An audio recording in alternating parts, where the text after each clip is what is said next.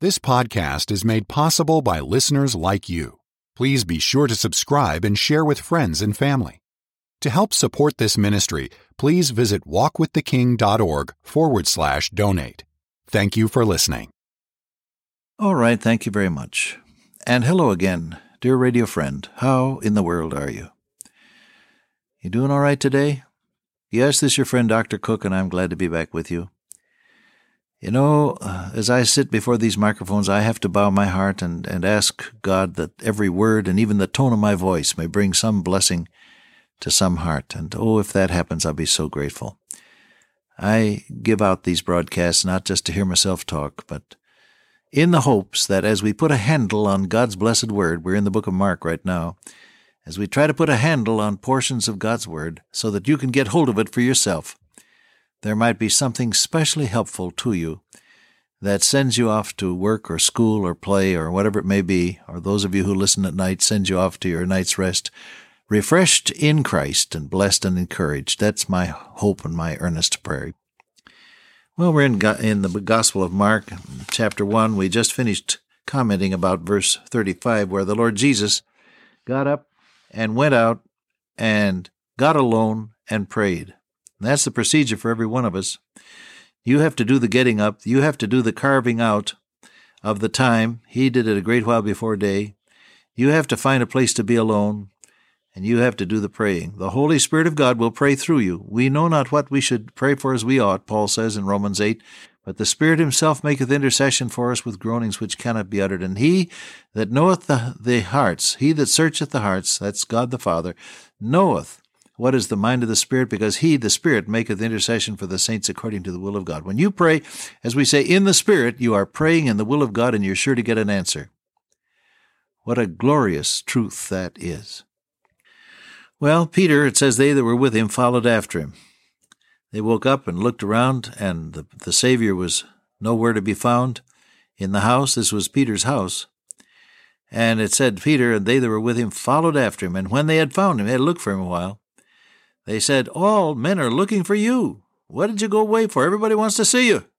And he said, I've got to, I've got to go to the next towns, that I may preach there also, for therefore came I forth. Do you always become available to people who want to see you? That's a question, isn't it? well, I'll tell you the way I solved it. Every now and again, I have to back off and say, Now, Lord, what's the most important? What's the most important thing? What is it that you really want me to do? It is dreadfully possible to get so busy with the gnats and flies and chips and shavings that you don't do anything really constructive, isn't it? The barrenness of busyness is what Vance Havner used to call it. I miss him now he's gone, don't you? The barrenness of busyness. Well, uh, that's possible. And so for myself, every now and again, I have to back off and say, now, God, what is it that really matters? And that will result in your saying no to some claims upon your time. You don't have to attend the ham and potato salad dinner of the sons and daughters of I Will Arise. You don't have to be there you know. You've had ham and potato salad before, haven't you? well, uh, it is no sin to put first the things that God wants first. You understand me?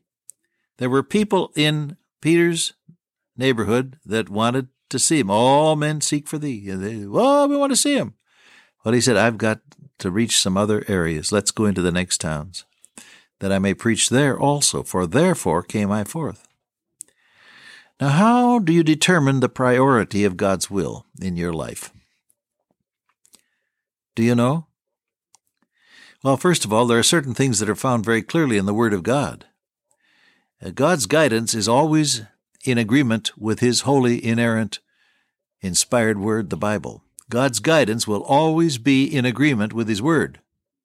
God will never guide you to anything that will disobey something that is clearly stated in His Word. All right? So search the Scriptures, Jesus said, for in them ye think ye have eternal life, and they are they which testify of me. John 5:39 is the verse. I remember memorizing that before I was 7 years old and it stuck with me all these years. Search the scriptures, the, the, the Savior said. Well, then, that's the first thing. If you want to determine the priorities in your life, then start there. What else? Well, Paul said, Whatever you do in word or deed, do all in the name of the Lord Jesus, giving thanks to the God the Father by him. And whatever you do, do it heartily as for the Lord and not just for people. And so, and over in in in First Corinthians, whether therefore you eat or drink or whatsoever you do, do all to the glory of God. So here you have another measuring point for the important things in your life. What is it that is uh, to the glory of God, and what is it that I can do heartily, psyched up, excitedly, as doing it for the Lord? And what is it that I can do in the name of that is on behalf of, as a representative of my Lord Jesus Christ, as an ambassador for Him? Paul said in 2 Corinthians 5, Now then we are ambassadors for Christ, as though God did beseech you by us. We pray you in Christ's stead be ye reconciled to God. You're an ambassador for Christ. That's what it means to do something in His name. All right? So now you're asking, what's important? What is the will of God? What is the revealed will of God in the Word? And what is uh, the type of thing that I can say or do to His glory and as for Him, representing Him? Then Paul says, I do all things for the elect's sake that they may obtain salvation, which is in Christ Jesus. What is there that I can do that will result in bringing somebody else closer to Christ? What is there that I can do that will result in bringing someone else closer to Christ? I do all things, he said, for the elect's sake, that they also may obtain salvation which is in Christ Jesus. He said, uh, I've become all things to all men that I might by all means win some. What people think of me, said he, is not nearly so important as what they think of the Lord Jesus. So I want to win them. We're called to win people, not win arguments. So there's another question you can ask. Now, there's no clear reference in the Bible about something, and you don't have any particular guidance about it, then what? You ask the question Does this make my life more spiritually rich and full, or does it drain and dull my spiritual life?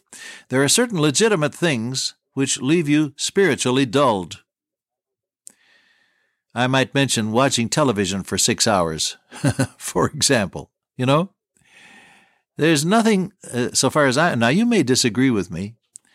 My father used to say, We'll get to heaven, boy, and you'll know I was right. but you may disagree with me, but in my opinion, there is nothing spiritually enriching in watching two or three hours of soap opera uh, and that sort of a thing.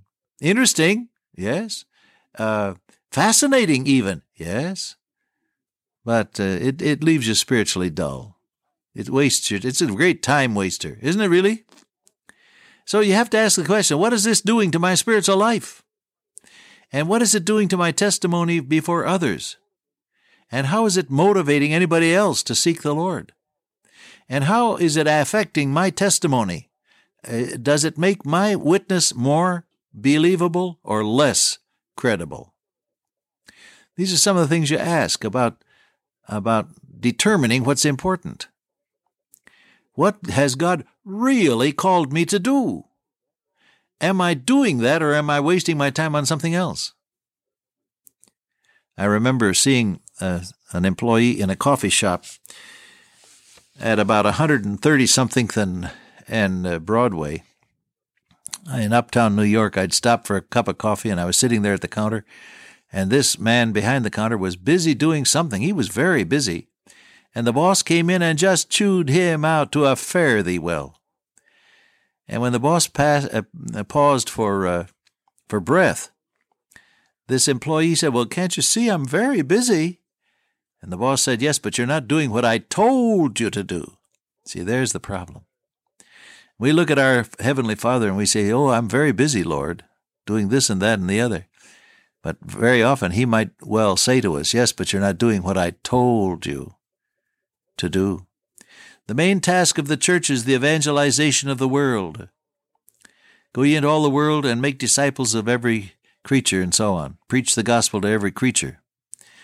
Uh, the main task of the church in this age is the evangelization, not the Christianization, because you won't get them all, the evangelization of the world. Am I doing that? Am I contributing to that in any way? Is this busy schedule that I am maintaining, does it make me spiritually dull or keep me spiritually sharp? Does it make me a better witness? Does it make me more of a believable Christian? Is it helping to fulfill the main task that God has given me on my way to eternity? These are the questions you want to ask. Yes, there were a lot of people in that town who were curious about seeing the Lord Jesus, but he said, I'm not going to see them now. I've got other things that I have to do. Paul the Apostle said, What things were gained to me, those I counted loss for Christ. Yea, doubtless, and I count all things but loss for the excellency of the knowledge of Christ Jesus my Lord, for whom I have suffered the loss of all things, and do count them but refuse, that I may win Christ and be found in him. Not having my own righteousness, which is of the law, but the righteousness of God which is by faith in Jesus Christ. Paul made some choices, didn't he? And you and I also need to do that. I remember that happened to me years ago. I found myself being very busy in a local pastorate. And this would go back more than 40 years, I guess. Long, long way. I found myself being very busy in this local pastorate and, and spiritually dry as a result. So I spent a whole week waiting on God and thinking and, and analyzing my schedule and seeing what I really had been doing with my time. And I came up with a number of things that I just didn't have to do anymore. And do you know something? My preaching was better, the results from it were better, the church went better, I was better, simply because I decided what was really, really important. You want to try that for yourself? It takes a little time and some courage. But Jesus our Lord did it.